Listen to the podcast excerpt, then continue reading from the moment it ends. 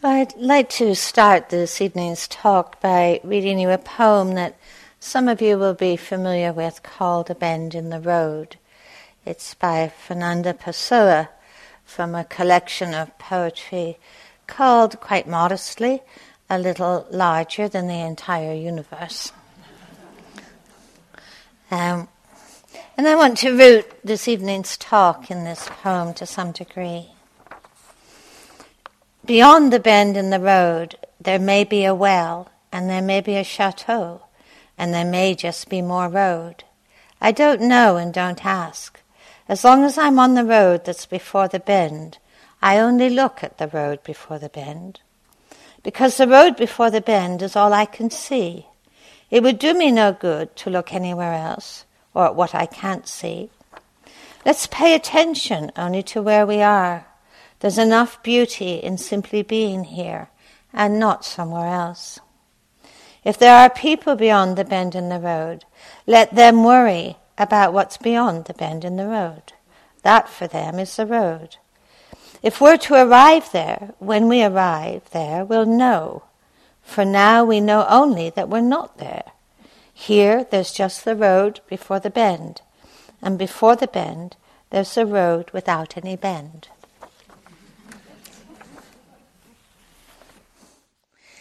I find in many ways this poem is quite a beautiful description of what it means to be here, what it means to be present, what it means to this wholehearted sense of embodying and inhabit, embodying that sense of presence.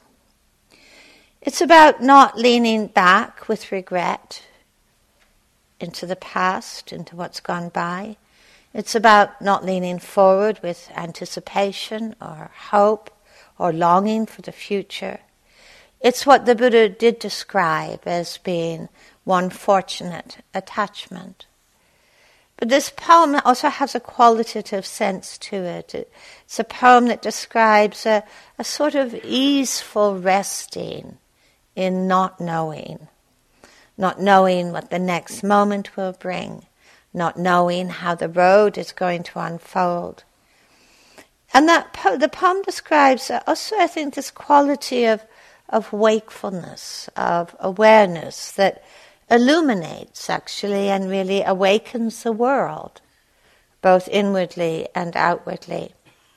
And it is that quality of wakefulness that allows us to be touched deeply by the sorrows, difficulties of the world, but also by the beauties of the moment that really gladden our hearts. We know this in our own experience. We know it's possible to move through this life so entangled in our preoccupations, our obsessions, that there's little that touches us, either the sorrows or the joys. We also know what a difference it makes to bring into this moment that sense of wakefulness and how the world seems to come alive through that wakefulness. I read this poem also as having something to do with the Buddha's teaching of in being free from debt. Being free from debt.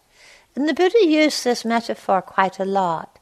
That if you've ever had the experience of being financially in debt, you know how it weighs upon you, how you worry, how you're anxious, how you're unsettled, how you can't rest.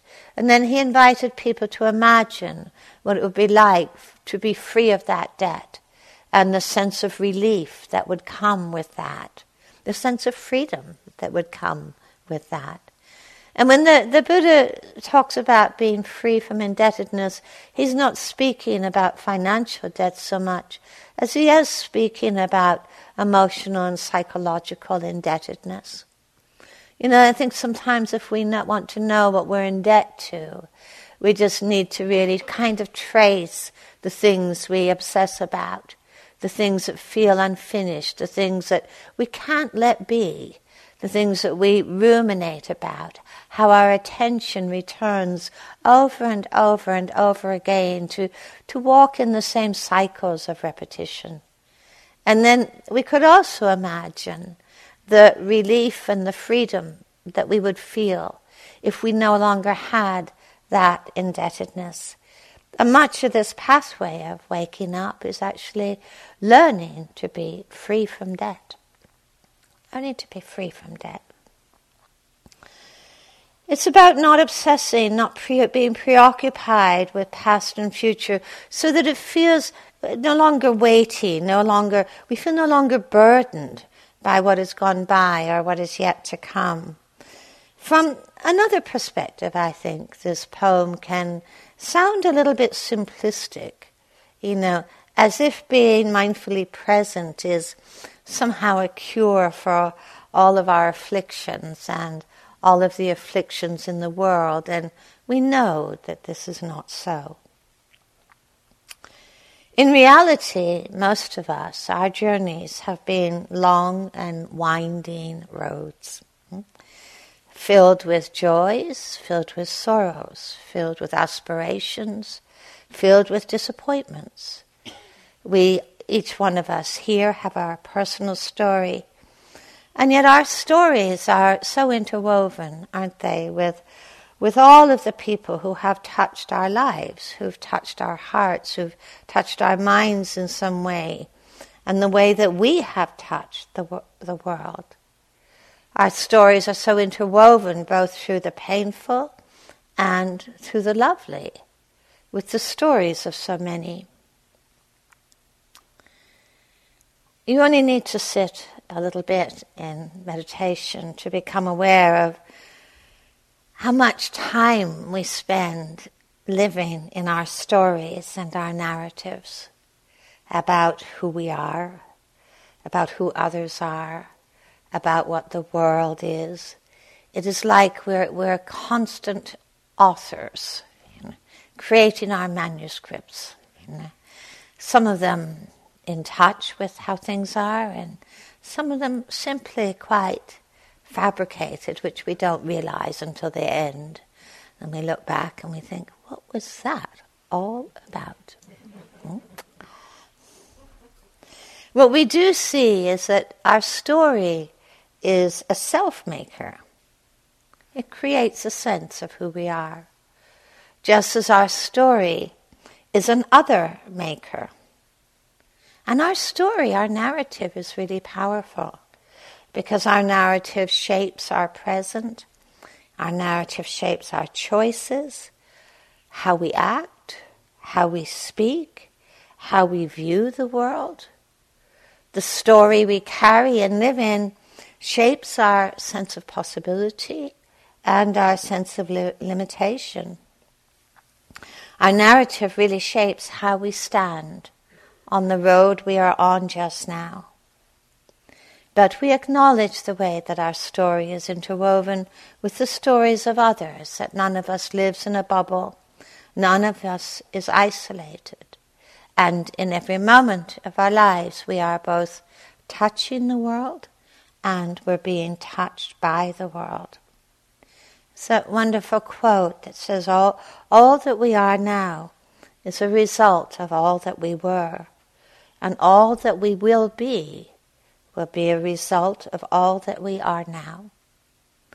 I think we begin to appreciate how much and how many ways we're actually children of the conditions of our lives, our families, our social structures, our education, our cultures, I think sometimes it's useful to pause for a moment and, you know, to ask of ourselves, you know, why do I think the way that I do? Interesting. Why do I think the way that I do? Why do I act the way that I do? Why do I hold the views that I can cling to so powerfully? And we, we see you know, in reality, from the moment of our birth, how our sense of self has been shaped, not only by our own life experience, but by the endless stream of messages and input from others that we have all absorbed. How our sense of self has been shaped by how others see us and how others treat us. And in reality, how people see us is how they treat us. The Buddha deeply emphasized the need to be so wakefully present in inwardly and outwardly in this moment. And not because there's something intrinsically valuable about the present moment. It, it's become such a sort of cliched phrase, isn't it? As if the present moment is some suspended space in time, you know, eternal. Now, there's nothing intrinsically valuable about the present moment, but it is valuable being present because of its potential to be a turning point. It is our capacity to stand on the road that we're on just now that allows it to be uh, almost an embarkation point on a journey of, of really quite profound transformation. It's a place, standing in this present moment on the road we're on, it's a place where we can begin to explore what it means to be no longer bound by the past and no longer hostage to the world of conditions. It's by standing wakefully on the road we're on right now that we can begin to break the patterns of repetition, the psychological, the emotional habits and patterns that really lead us to keep reanimating and reliving the past. Wherever we are, whatever we do, we do bring with us the entirety of our lives. And the real question we ask of ourselves is how much are we bound by that? And how much are we free? There's a wonderful quote in the Dhammapada where the Buddha says, It's not difficult to engage in that which undermines our well being. It is far more difficult to cultivate and to embody that which nourishes our, our well being. It's interesting that the nature of habit is that it asks to be repeated. It is the nature of habit. It asks to be repeated. And whatever we practice and whatever we repeat, we actually get better at. And we deepen in it. It doesn't take much effort, really, does it, to relapse into default modes of, of doubt or fear of, or aversion. You know, you don't really have to work it up, do you? we rarely have to work, or really work, at being agitated or reactive.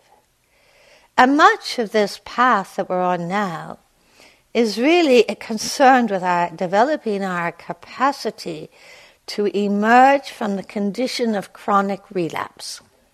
That's what we're doing, learning how to emerge from the condition of chronic relapse. To find the ways to walk new pathways of, of respect, of dignity. And it does really take considerably more effort to respond to injustice and harm and ignorance with courage and determination and compassion rather than with fear and rage. It really does take so much more effort, I find, to travel our lives with kindness and integrity and wakefulness and balance rather than with heedlessness and forgetfulness and avoidance which is why this evening I would like to talk about karma or kamma. I'm sure we're all familiar with this word karma. It's got kind of naturalized into our culture in strange ways. There's perfumes called karma, and uh, there's it, it, yeah, it's got naturalized, hasn't it? But I think it is one of the most misunderstood and misused words from the Buddhist teaching. That karma is often heard as a kind of fatalism, as a kind of determinism. Um, something terrible happens to you, and we're told or we tell ourselves, oh, it's just my karma. You know? Something terrible happens to somebody else, never mind, it's just your karma. At times, uh, karma is heard as a kind of retribution, you know, a form of punishment. You somehow deserve this terrible thing that's happened to you. And for centuries in parts of Asia, it was a kind of uh, way of, it was a kind of social construct. You know, karma was translated as being duty. And yet, as being part of a social construct, it was also part of actually social control. Because this is what maintained class, it main, maintained caste, it maintained hierarchies. It's your karma to be a toilet cleaner, or a potter, or a butcher, or a priest. And to, fo- to carry out that karma, you had duties to undertake, certain tasks to occupy yourself with that maintained a particular position in social hierarchies. In parts of Asia, you know, I was certainly told, so I'm not making this up, that it was your karma to be born a woman. And in, in that karma of being born a woman, it meant, you know, you didn't have really the right karma to be awake, but you had plenty of karma to earn merit by serving the monks. so that at some point you got a better birth, and then maybe you could have a, you know, a different karma. I think we, we, we kind of use this differently in our own cultures. You know, I, I think sometimes people are told to know their place, you know, not to think above themselves, you know, to know where you belong, to know who you are.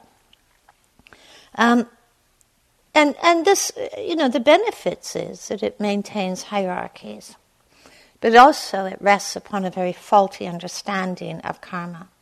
There's this wonderful su- sutta uh, where these students go to the Buddha and they say to the Buddha, some teachers say that everything we experience, pleasant or unpleasant, is because of past deeds. Is this true? So, okay, some people say that everything we experience, pleasant or painful, is because of past deeds. Is this true? The Buddha was very clear on this. He said, No, it's not true. We could finish the discussion there, couldn't we? he said, Some of what you experience is simply the result of phlegm.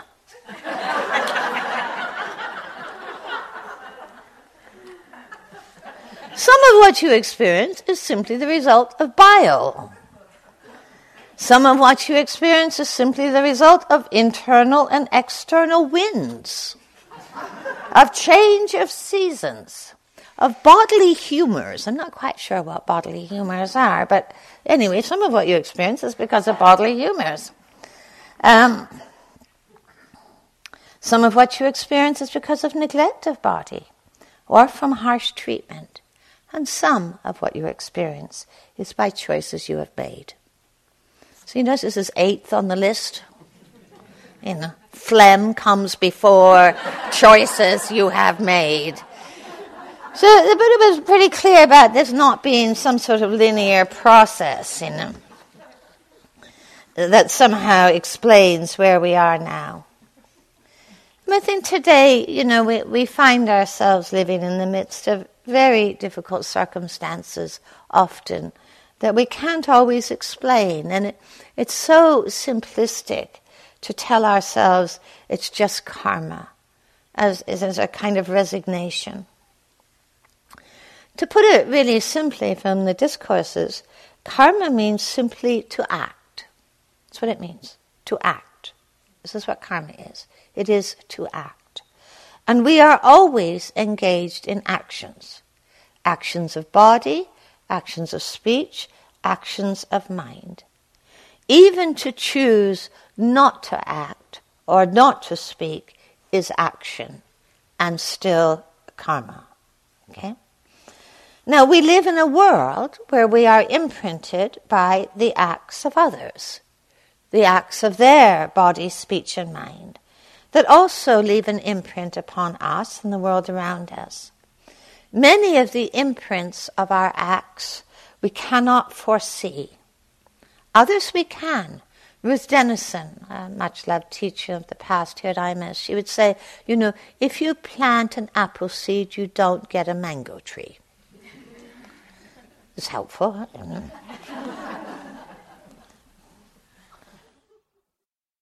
The implant, imprints or the consequences of our actions are not karma. The imprints or the consequences of our actions are called phala or vipaka, literally fruit or consequences. Now, to me, it's very interesting that both the word karma, to act, and the word karuna, compassion, have their roots in the same word, kriya, which means acting.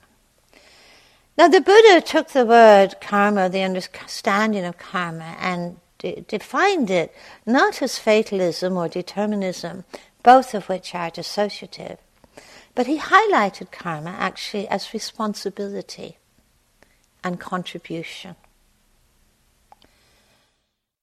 rather than retribution.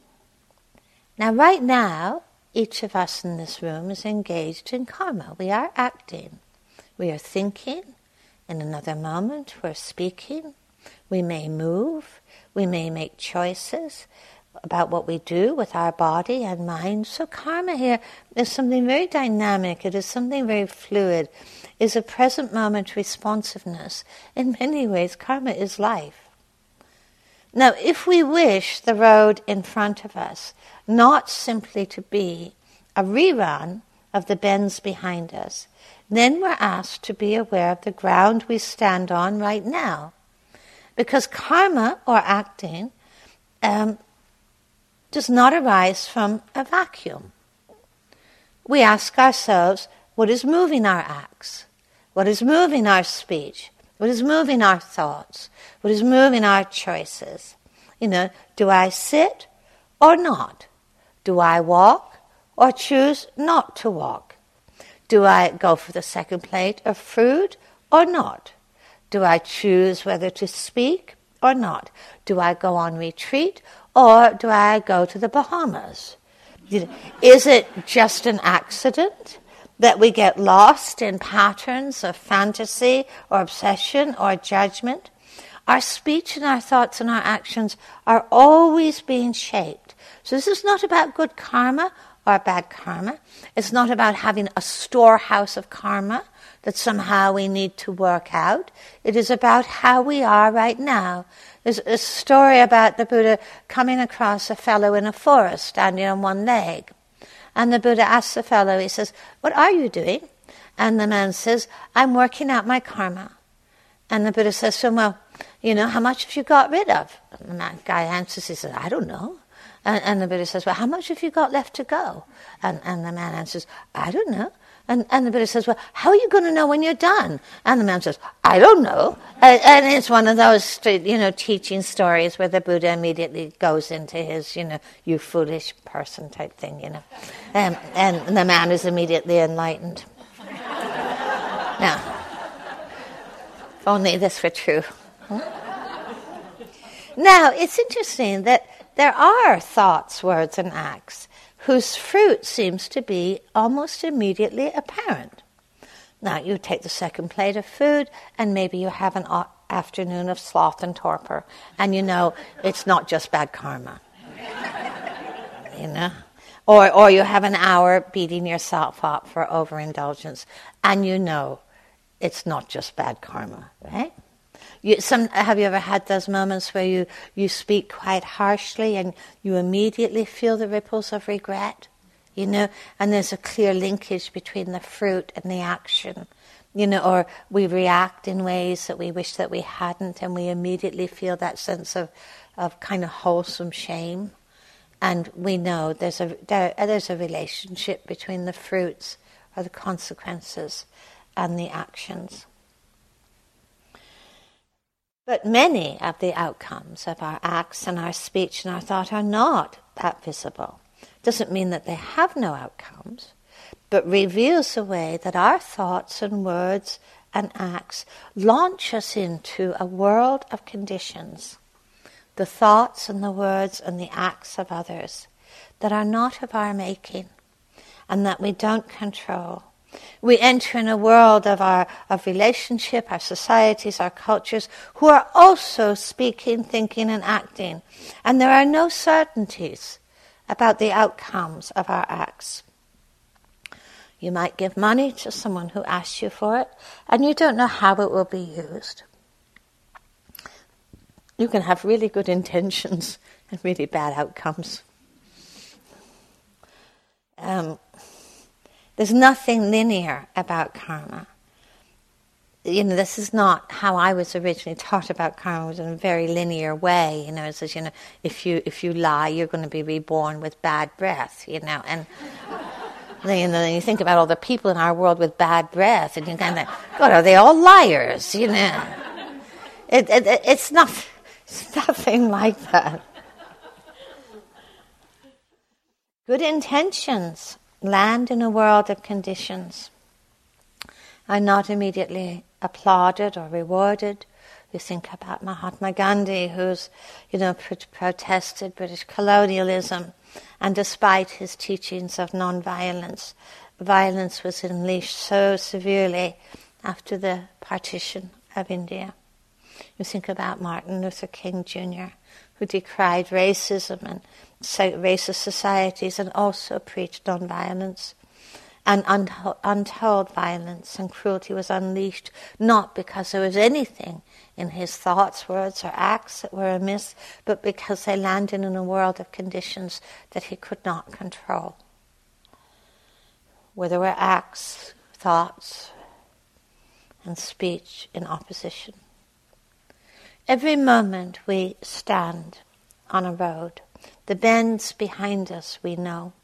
The road in front of us is really quite uncertain. And we stand on the road in the present with the imprint of the road in the past of the road in the past so deeply embedded in the entirety of our life experience somehow embedded in our bones and often shaping how we respond to the present it's a wonderful quote again from the Buddha. He says, The thought manifests as a word, the word manifests as a deed, the deed develops into habit, and habit hardens into character. So watch the thought and its ways with care, and let it spring from love, born out of concern for all beings. Habit is powerful, and so too is memory. The injury, mem- our memories of injury, our memories of pain, whose repetition we so seek to avoid. But we also stand on our road in the present with aspiration, with the longings to be free from distress, to be awake and embodied human beings. We stand in our own values of compassion and respect, of dignity, of ethics, of freedom. We stand with the aspirations to be no longer bound to the repetitive habits that don't serve us well. And yet, isn't it just so hard to find a way to be free of those psychological and emotional habits? How often we, we find ourselves in habitual ways of acting and speaking and thinking that in the past may well have brought safety and satisfaction. And we find the habits persisting even when they no longer bring safety or satisfaction in the present. At some point in our lives, it might have been helpful to dissociate you know, ch- children in abusive situations, you know, people post trauma and post, often post intense surgery. It serves them well to dissociate. You know, it's quite, it's, it's a survival mechanism of protection. Um, and yet we, we may, you know, it might have been helpful to, to build narratives. Or it might have been helpful at times in our lives to have certain defenses up. But our lives change. You know, our lives change, and yet still we find ourselves repeating the habits even as they bring distress and disconnection. We find that sometimes we, we just are what we repeatedly do, or that we become what we repeatedly do. And in that sense, our past becomes our present, and our present shapes our future. And sometimes I think people tell me they can feel quite helpless. But I think that's the question we need to hold most deeply in this path of awakening. Really, how true is that helplessness? How true is it that it's not possible to change? You know, how true is it that it's not possible to leave habit behind? How true is it that it, it's not possible to be free? Then these are the questions we, we are asked to hold. How, to, you know, mindfulness, our capacity for awareness, I think does bring this very unique gift that, you know, you discover here that you can choose where and how you establish your attention. You can do that right now. You know, you can choose to listen or you can choose to, to, to notice what's going on in your knee. You know, you can choose to be present, you know, rather than to be lost in preoccupation or obsession. And more and more, I think we learn to really value the gift and the freedom that comes with that capacity to choose about where we're going to make the home of our mind. There's a wonderful Chinese saying that says, You can't stop the birds of the air from flying over your head, but you need not let them rest in your hair.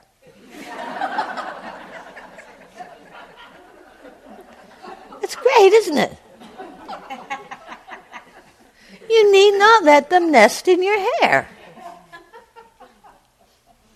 It's the kind of choices we have, you know, the thoughts, the habits, the reactions, you know, the memories, the images, they arise. Of course, they fly over our heads, they fly through our body.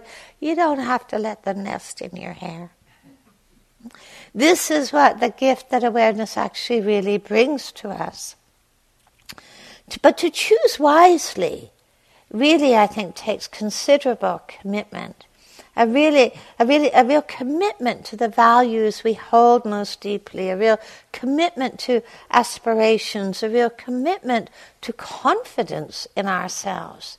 And the dedication to renewing intentions, the intentions that serve us well. You know, intention is not just something you set once. You might have noticed that. You know, the intention to, to act, to speak, to choose with kindness, with, with compassion, with non clinging. You know, it's a commitment that requires an ongoing renewal. And it can only be renewed in the present. In the present moment, being aware of what is shaping our thoughts and our speech and our acts. It's a wonderful quote from Thoreau. He says, As a single footstep will not make a path on earth, so a single thought will not make a pathway in the mind. But to make a deep physical path, we walk it over and over again. To make a deep mental path, we must think over and over the kind of thoughts we wish to dominate our lives.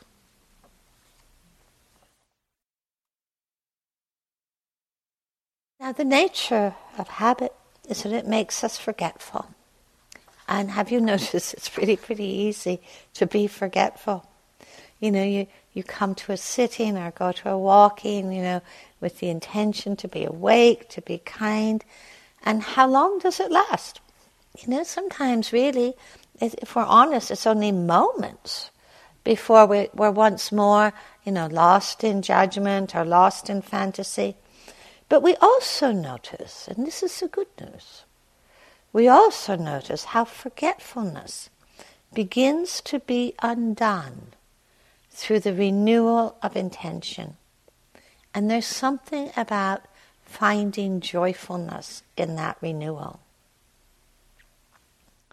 We go to speak to another with the intention to be respectful and kind, and we forget. Words of blame or fear flow out, and yet we notice in the light of the renewal of our intentions and our commitment that actually they sustain just that bit more. And we're less caught. And we, we find ourselves finding joy in that which is lovely and healing and liberating. You know, there are qualities that we long for that are lovely and beautiful and freeing. And they are aspirations and values that are just too important to forget. So, karma is really an ethical question. It's not an ethical judgment. And it's so important to distinguish between these two. If we take karma as an ethical judgment, we are simply lost in despair, in helplessness and hopelessness. But karma is much more an ethical question. And this is what makes the difference between a path of cultivation and a view of fatalism. And when the Buddha speaks about this path that we're traveling on now, this is bhavana, that we usually translate as meditation. But actually, it translates as to cultivate, to bring into being, to nourish, to nurture. And what is it that we are cultivating? That which is lovely, that which is not habitual, that which is healing, that which is deepening, that which is liberating. And it's so important that just as karma is a dy- dynamic, fluid process, so too is this path of cultivation. But that cultivation is led by that intentionality. And when the Buddha speaks about the intentionality that lies behind karma, it's really a short list. It's really easy to remember. Kindness, compassion, non-clinging. You know, these are the intentionalities, the intentions that shape the words of kindness, of compassion, of patience, of the willingness to begin again, of sincerity. It's a short list. Hmm? This is what guides and can shape our speech and our thoughts and our actions. Karma is not about, about determinism, karma is about choice and not about punishment. And this is what makes karma really an act of contribution rather than an act of retribution. I think the question that is raised is what is we are what is it that we are choosing in any moment of our experience? You and awareness helps us to know this. What is it that we are choosing in any moment of experience? What is it that we are choosing that is shaping that our speech and our thoughts and our acts?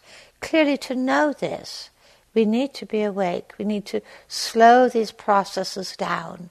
We need to cultivate that attunement inwardly, that we really sense what it is that is being chosen wisely or what seems to be chosen for us. Because that is what habit does.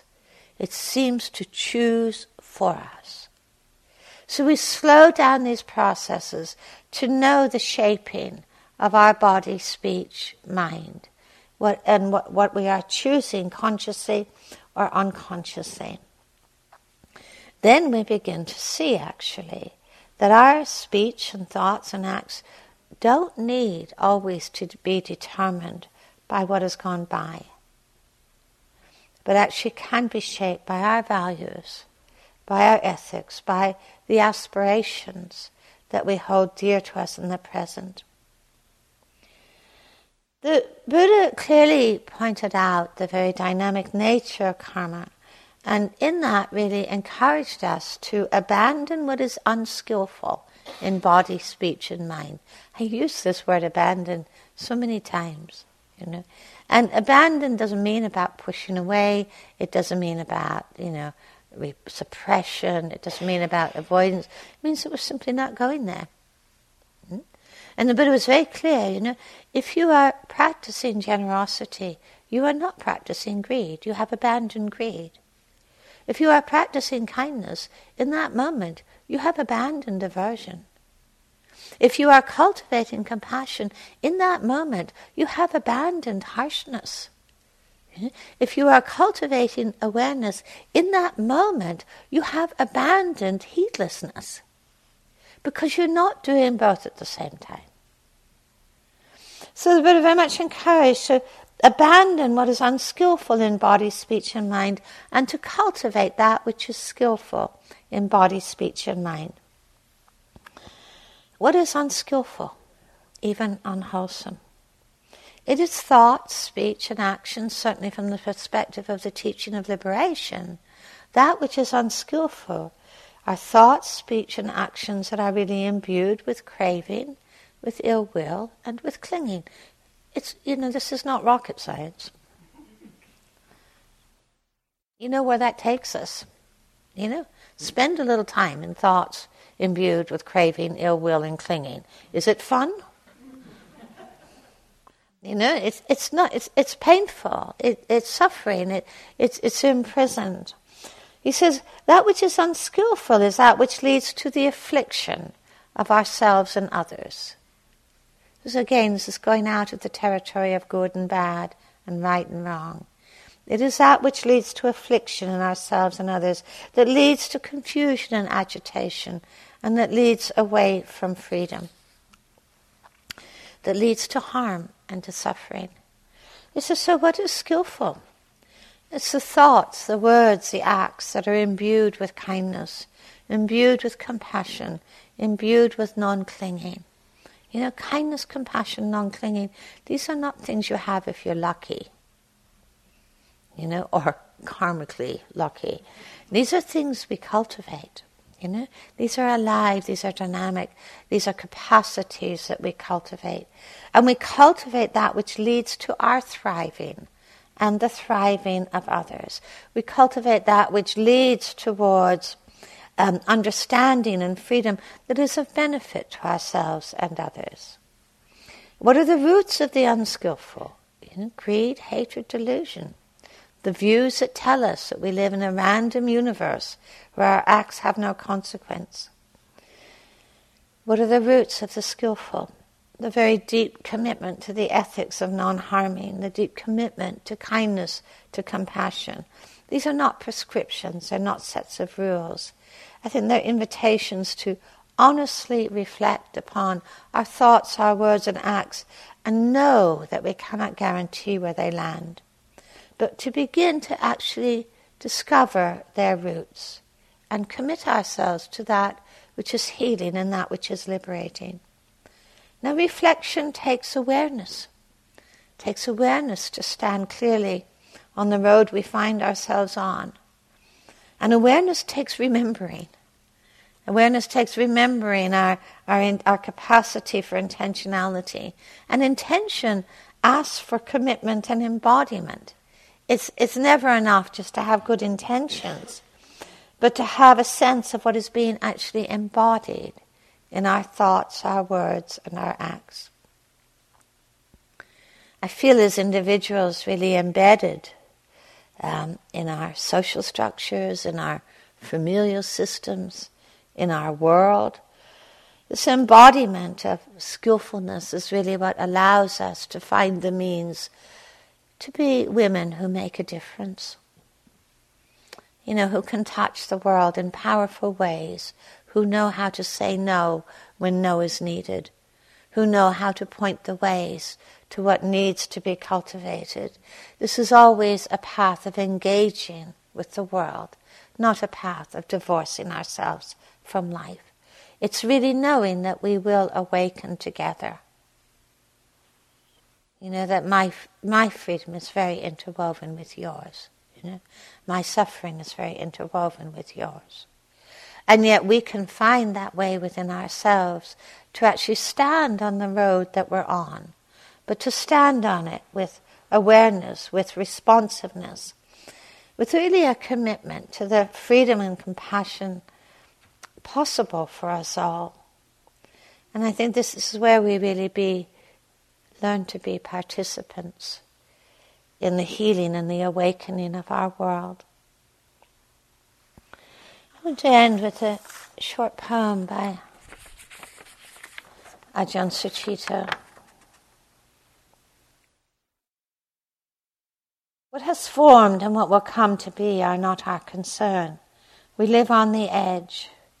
Our realm is the liquid mirror that invites resonance and images that do not, cannot hold, cannot be held, to float and to twitch.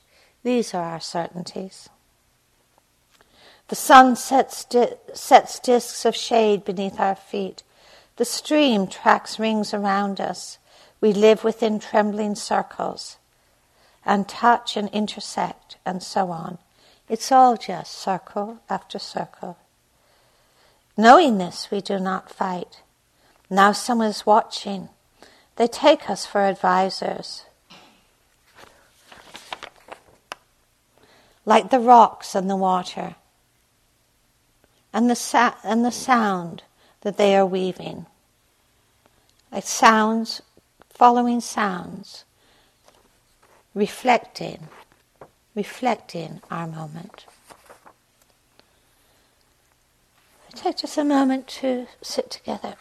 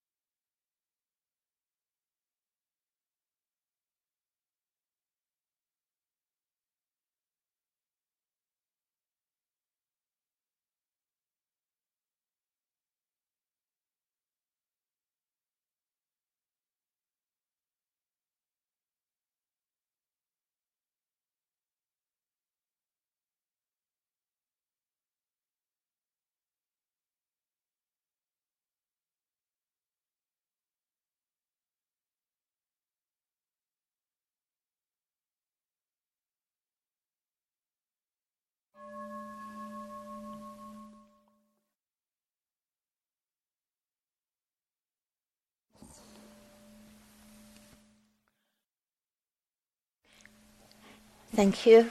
Thank you for your attention. Um, so now we have some time for some walking. Come back for the last group sit and also again some chanting this evening.